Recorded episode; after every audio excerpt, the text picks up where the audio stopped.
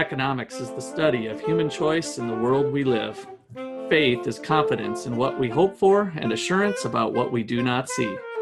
By investigating faith and economics, we can learn how they lead to human flourishing. This is the Faith and Economics Podcast, a presentation of the Gwartney Institute at Ottawa University. Welcome to our show. I'm producer Jason Dawes, and here with me are our hosts, Dr. Russ McCullough, Dr. Levi Russell, and Dr. Clark. We also have our undergrad assistant, uh, Jacob Caudill. All right. Well, welcome. The long awaited listeners, you wouldn't know this, but we've been kicking the can similar to the topic today for a long time, and we're going to talk about Brexit. And uh, we started thinking we were going to talk about this like two months ago, and then similar to what's happened, continued to kick the can down the road. So a lot of things going on for the Brits in breaking away from the EU. And um, Jason, why don't you start off giving us a little background on what you got, and we'll kind of chip in with a little bit of the history here. Okay, so Brexit, kind of like the name suggests, is the United Kingdom, Britain leaving the European Union. And so they, they barely won the vote to leave. I think it was like 51 point some percent uh, voted to leave, and that that was a while ago. They haven't officially started it, but there were two different sides. So we've got the Euro skeptics and the pro Europeanists who were on who have kind of been battling it out, trying to win votes to leave or not leave the European Union. So. Yeah, so the, I would say to just to piggyback on that. So the vote was held in the summer of 2016, and this was kind of a, an earth-shaking kind of thing, sort of like the the Trump election in the sense that you know it's this resurgence of populism, and you know I can remember people, you know, strangely comparing this to like uh, the Confederate States breaking away from the Union in the U.S. and being called you know slave pro-slavery and all this weird stuff.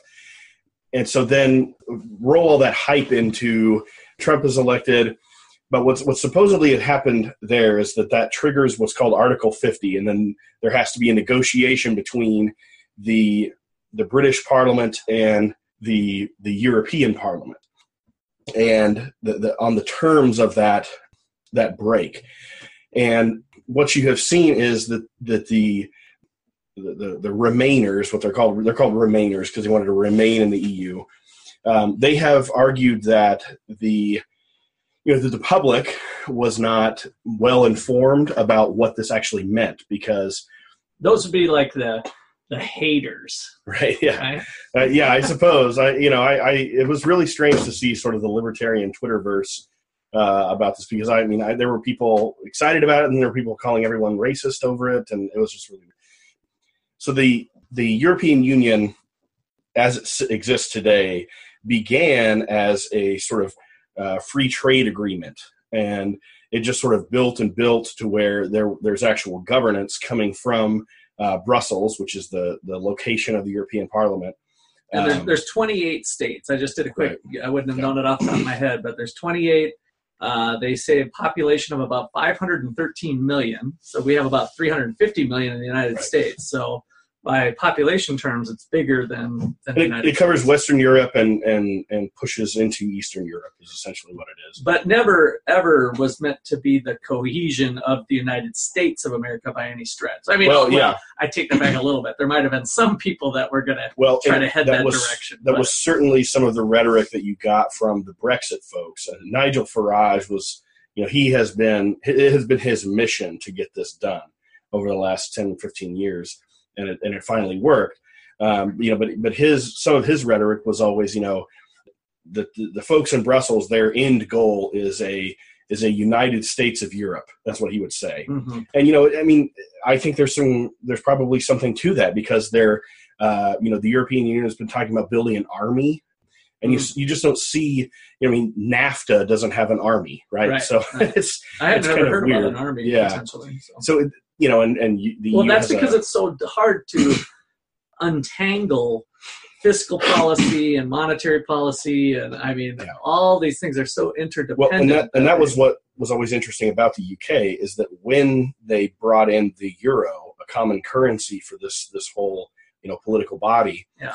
The UK did not did not do that, and so the UK still has its The pound. pounds are still there. yeah. Right. Um, and so, you know, there, there's all these uh, little things, but to bring you up to date right now, the biggest fights now are sort of all this fighting over election that's coming up. And so Boris Johnson is currently the the Prime Minister. Prime Minister. Yeah, there we go. The Prime Minister, and he replaced Theresa May, who was a Remainer, but then she said she was going to get the Brexit job done, and she didn't. So they had a big vote of no confidence, and they switched her out for someone else. And so, as of right now, I just pulled up a Daily Mail article with a new a new poll from today.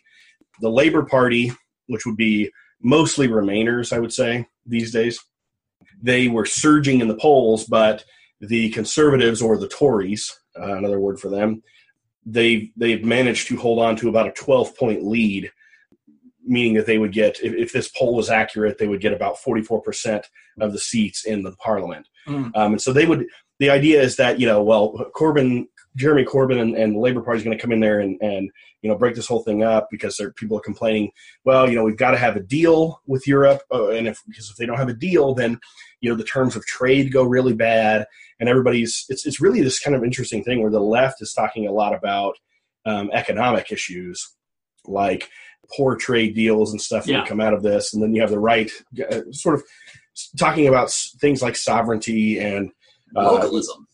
And yeah and globalism Kinda, yeah. right so yeah there there definitely Did is you a say local or global? I said localism. Local, that's same what I thing. thought. yeah it's just yeah, the, the antithesis right Yeah. Yeah. Yes.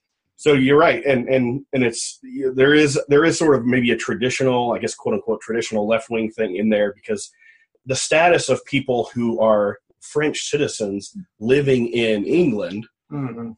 you know would be sort of cast into doubt now it's like well what how, what does this really mean now are they Yeah. illegal now or you know how is that going to be dealt with you know there are questions and and i think the the big remain push is to say that well all of these things are just unconscionable and there's no way you know we have to we have to vote again right so this is the this is the thing well people didn't know what they were voting for or you know it was such a thin margin or Yeah. blah blah blah and so they want to have another vote and, And, i think and to me, on part of that, it seems like, well, doesn't their sentiment count?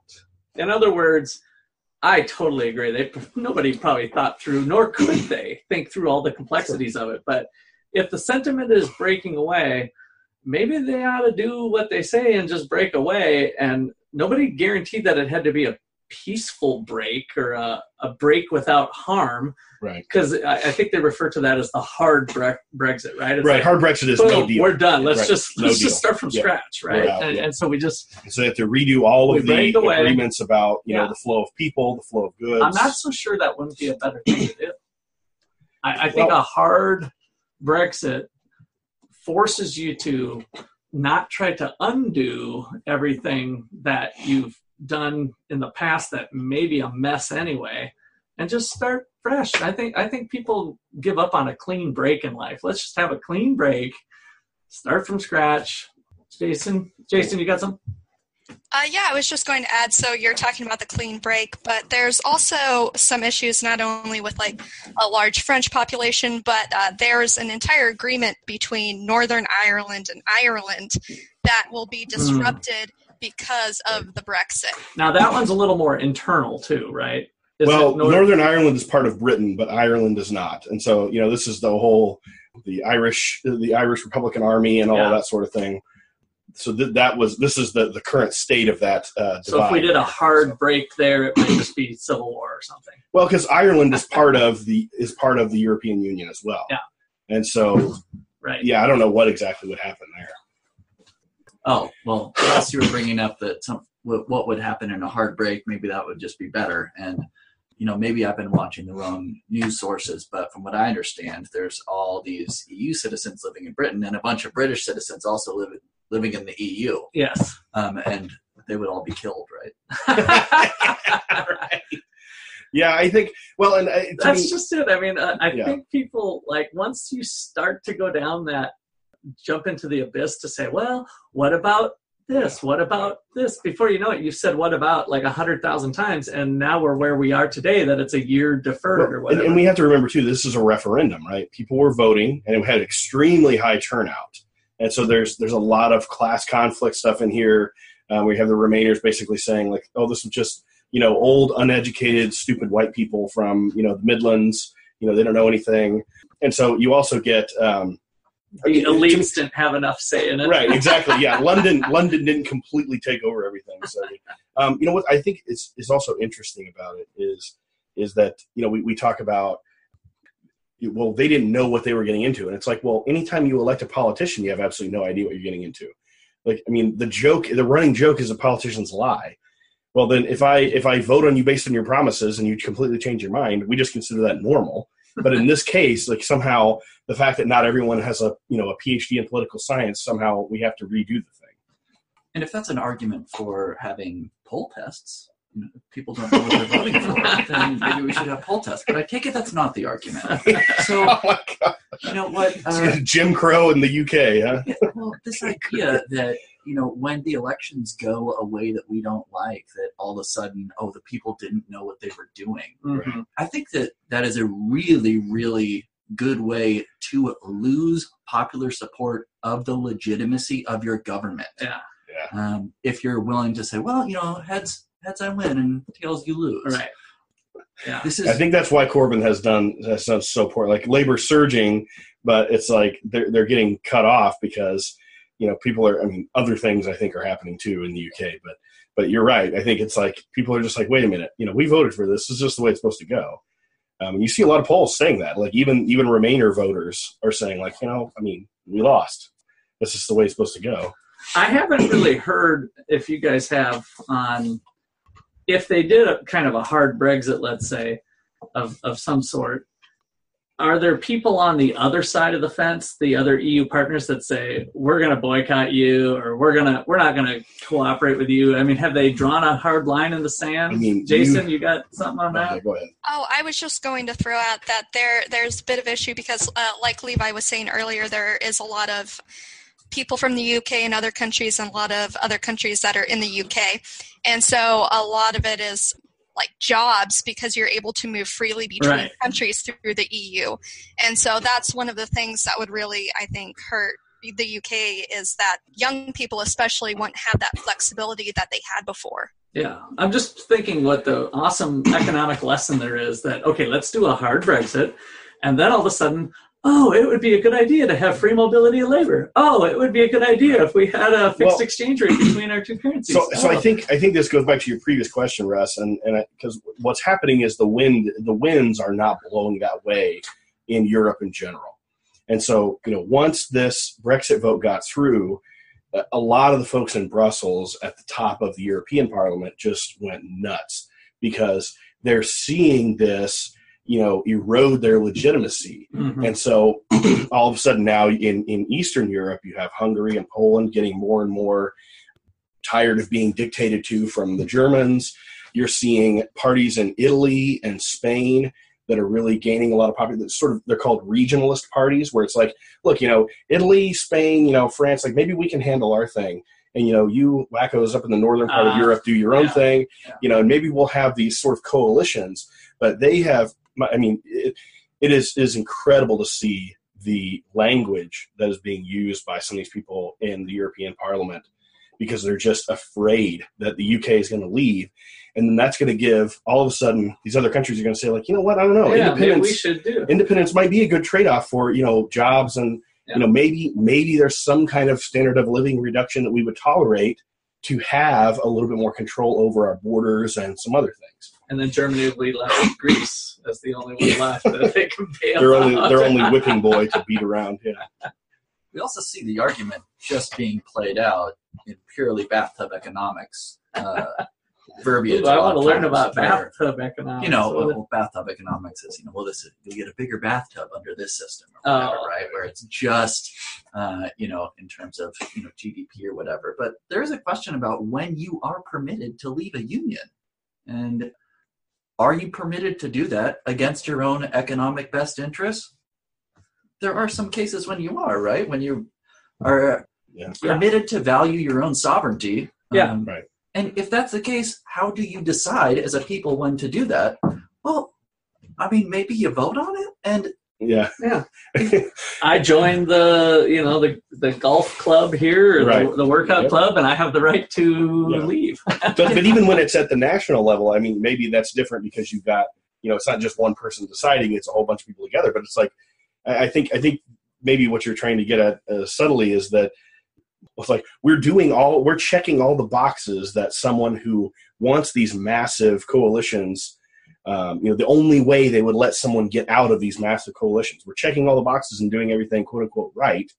Well, it, shouldn't that be good enough? Like, These know, are surely the boxes that they want checked for these countries to enter a union, right? right? Um, Yeah. You want uh, majorities of people who are in a state to be okay with joining a union. Well, if they vote then to leave it, I mean, what are we going to require? You have to shoot your way out of the EU? Right Um, yeah yeah and i and i think that there's i think a lot of this is getting seen through the lens of you know doug murray's book the strange death of europe a lot of this migrant crisis stuff Yeah. um, and i think that's why you're seeing italy and some of these mediterranean states that are that are kind of also kind of turning their their minds a little bit more towards this and, and yeah, I think the too. arguments in that book is that that might have fueled more of this unrest than what people are willing Right. to. It's like, well, we we don't have to listen to Germany and Brussels. We don't have to do everything they're telling us. We can actually just have our own borders. And you know, Sweden wants to let in two million people a year from wherever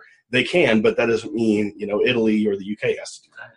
All right, well, that looks like a good place to to make our break. I think uh, after break, I'd like to come back with some connections here to. Uh, we've talked a bit on previous podcasts on the United States and federalism, and uh, are we seeing our government get too big like Brussels, and that we could use a push down to the state level here in the United States? So after that, after the break, we'll get back.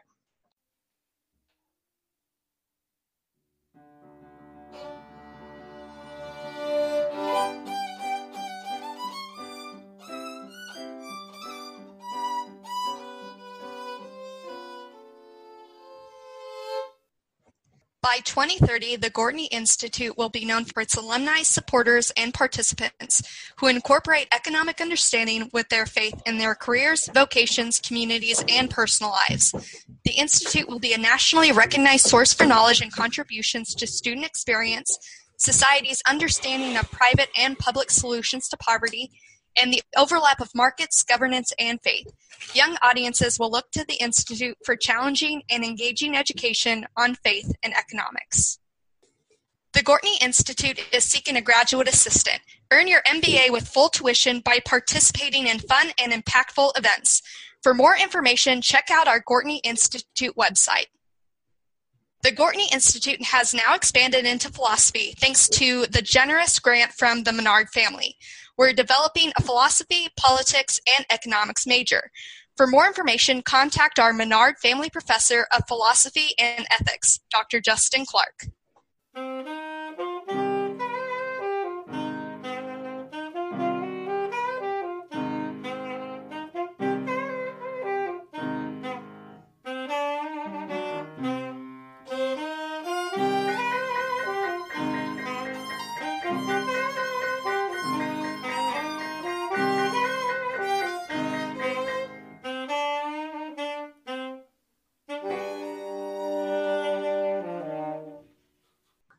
Okay, so we're back, and uh, we got a few topics to hit here. So I left with the cliffhanger on thinking about the United States and federalism, and I've commented it before that I'm not so sure the United States would be a better place if we had substantially less taxing and spending authority at the federal level and allowed states to do their own thing.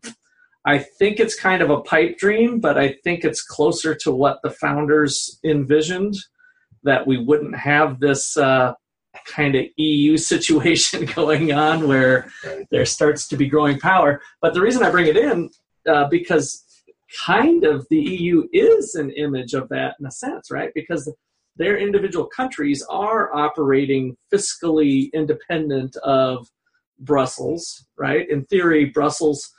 Uh, the You might EU say it's a bit of a confederation of states. yeah, yeah. I mean, that's what I mean. It, it, it's uh, it's kind of interesting that way. That, uh, but maybe the Brexit would be, you know, California wanting to break away from the United States or something. Maybe maybe it wouldn't be a good way. I'm, I'm willing to hear some pushback on that, but I yeah. I just think uh, a lot of the issues we face today in the United States uh, might be made better if we all kind of had this acceptance that I'll be me, you be you. You live in Seattle, I'll live in Kansas, right? Or whatever. We have mobility of people.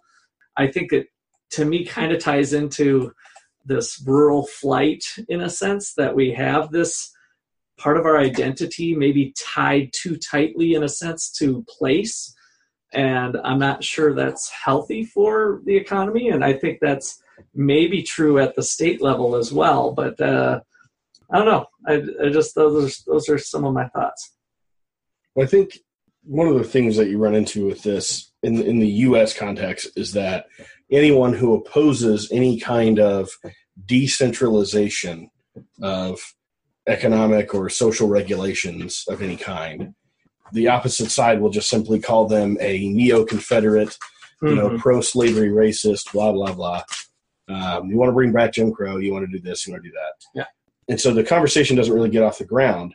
And the the, the which is unfortunate. Well, that, sure. That it, which which is almost, which is why when I said that I was happy about Brexit, someone called me a you know neo Confederate. I'm like, that doesn't even make any sense, man. Like, like if anything, you would call me like a like you're calling me like a a, a loyalist, like the American Revolution? Like, what does that mean?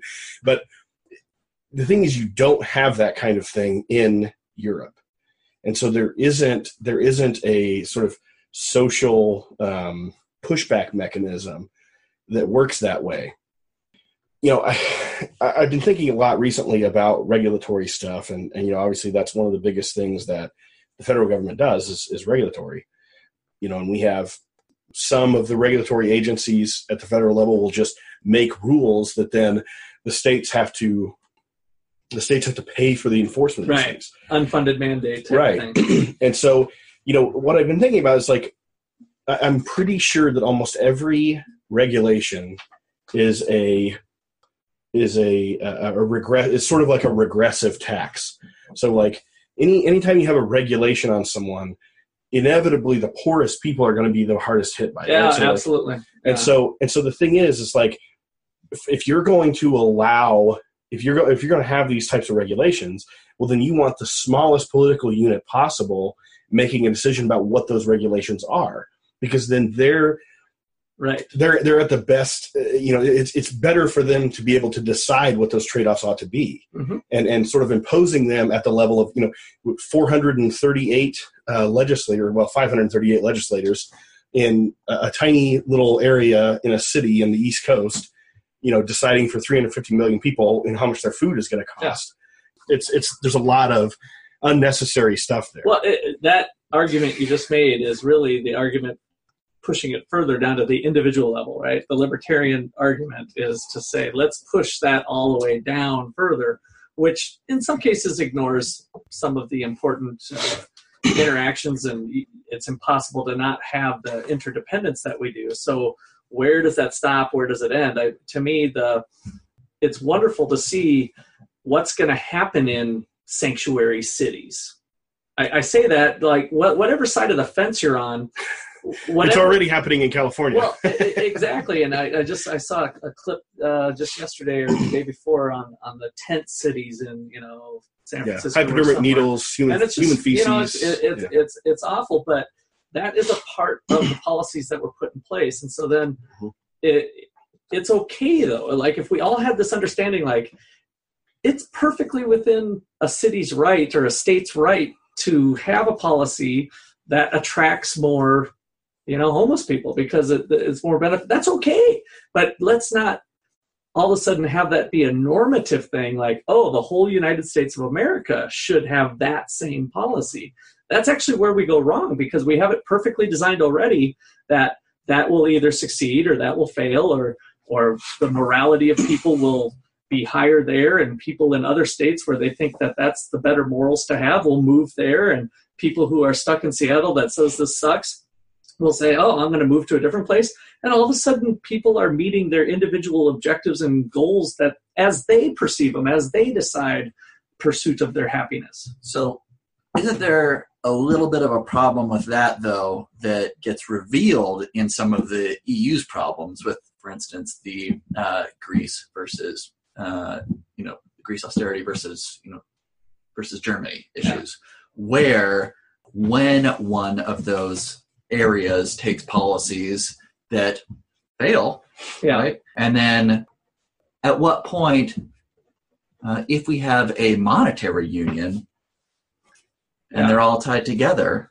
at least in some. I got way. two words for you. It's real simple. It has to be plastered in, and every courthouse throughout the nation, at the city level, county level, state level, no bailout. What you do is what you have to live with. If there was no bailouts and people knew that that was a real thing, that there wasn't going to be federal money flooding in. Now, those are things that were designed by policy that they had discretion on, right? We still maybe have you know federal funds set aside. I'm not against uh, you know flood help and natural disaster help and you know that sort of thing. But when it comes down to you screwed up because you designed a policy with either too much spending, too high taxes, too low of spending, too low of taxes. If that, I think that's possible too. But just let everybody decide. But you got to live with the consequences. See, this, this is where I think the, the limits of our vaunted profession, Russ, uh, become very clear and that you know just i mean maybe i'm in anthropology or, or in, so, in sociology space or something here but i just think that you know that's nice but nobody you know that's a nice story but nobody's ever going to let that happen like nobody's ever going to just say that like this this 90 year old lady you know well it was you know it was her fault that you know she became a, a you know a a windsuit, you know, manufacturer, and now she's lost all of her money because the '80s are over. You know, it's like, you know, what? Just let her starve in the street. Nobody's ever going to do that. Okay. You know, these are our people. We're going to help them. Uh, here, I know? have a caveat to that, and I have the answer. I think. I think it's a good one anyway.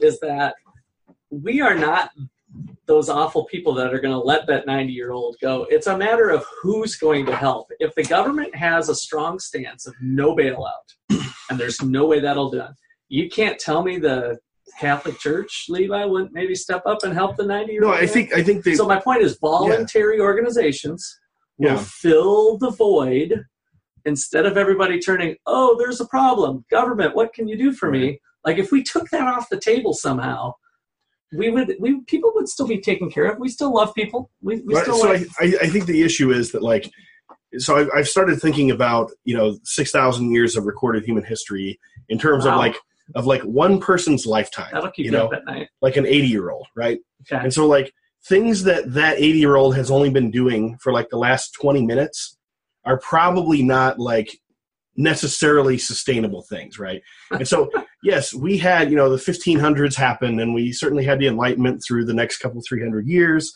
and all that. And, you know, we got this idea that, well, we can just, you know, but, but, but governments, states, whatever you want to call them throughout human history have always helped the poorest people. And it's like, I don't know, it's like I'm becoming more of an empiricist, you know what I mean? It's I like if, I, if 99.5% of the cases the there was, there was this thing that happened, it's like why am i beating my head against a brick wall trying to get it to stop happening? Yeah. you know what i mean? Like improving it making it more efficient making it better. Yeah. sure but like i, I, I just feel like it's that's where i come back to is i think the level that it's at right now of government assistance is too high and so the direction to head is that that away rather than that away right uh, for those of you listeners, I'm pointing to my left and then I'm pointing to my right as I say that way. So I, I think ultimately that I'm, I'm, with you on that, that it, it, really empirically, here's where, what is the status quo and what's a better direction to head? I don't, I don't think right. utopias with the government doing nothing, by the way. In fact, right, I really right. do think those government safety nets acting kind of like a big insurance policy, there's, there's some efficiencies there that, that can be gained. But I think uh, perhaps what we have right now is, is too large. Well, let me tell you where I was going with it. Okay. My point was that uh, maybe we should look at if the problem is treating states like companies that are too big to fail, and when uh, things go wrong, we have to keep bailing them out. And your solution was we should we shouldn't bail them out. Yeah. Um, and Levi is saying, well, we do bail them out, right? Uh, and good luck stopping that. Yeah. And we can pass as many laws as we want, saying we are really serious this time. And we're, we're not going to do it. But we're so weak. So, Not going to do it, but I did is it. the entity? Uh, how is it even possible that these bailouts continue to happen? And maybe one of the things that makes that possible is something like the Federal Reserve. Okay. Yeah. There you go. if we had a much harder currency where to actually dump money into a state, we had to literally take it from other states. Uh, I think it would be a lot more feasible to enforce this kind of no bailout policy that we're talking about. I, I feel like people are getting a little better about mobility uh, in today's day and age due to technology, due to low cost air, gasoline, travel.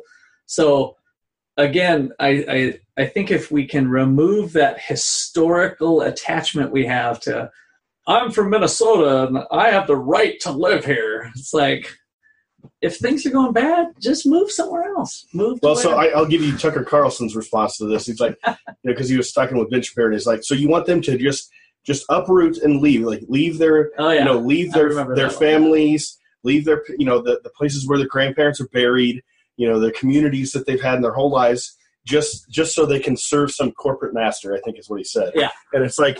Yeah, you know, I don't know. Like maybe small is beautiful or something like yeah, that. I Yeah, don't agree with the corporate master part, but yeah. Well, here's the other response: is Russ, you're just talking about people who vote one way in one state uh, to enact policies that don't work, and then moving with their feet to a state that does work. They're going to vote for the same policies Yeah. here. Don't don't California my Texas, right? Uh, okay, I would disagree with you there, Justin. That I think And he's from California, so he would know There's what it's like to California there's a state. there's so. a stickiness that exists currently that is not bringing us to a better place, and that stickiness is that the people who are voting against those terrible policies they live in California too. Uh, not everybody agrees lock, stock, and barrel. They live in Seattle too, right? But they're they have this stickiness that I'm talking about that they're not willing for multiple reasons. Maybe it was where their parents are buried and all that. I'm not trying to dismiss that, but at the same time, I think there'd be some healthy vibrancy that comes up with uh, with an America that feels free to, to in, in, in, in four cities, and then the rest of the country would just be a giant wasteland, like some kind of some kind of horrible, uh, you know, '80s uh, dystopia. People with chainsaws for hands. Well, I'm trying, Chainsaws. trying of an analogy for you is like growing up, you're supposed to make decisions and kind of feel your consequences. But then if you have like this mother bird parent hovering over you, yes, bailing you out on all your decisions, you can't really figure out life for yourself. Yeah, absolutely good point. point, and that's uh, uh, I, I think the there's a lot of decisions that are made that are just with a knowledge that yeah, they, I'm almost sure they would bail me out. Like you don't know for sure, but I think of like young people making certain decisions on where to move, and if they fall into trouble, like if I really had to, I don't want to ask my parents for money, but I could, and so they take more risks than maybe a person who they've always been independent.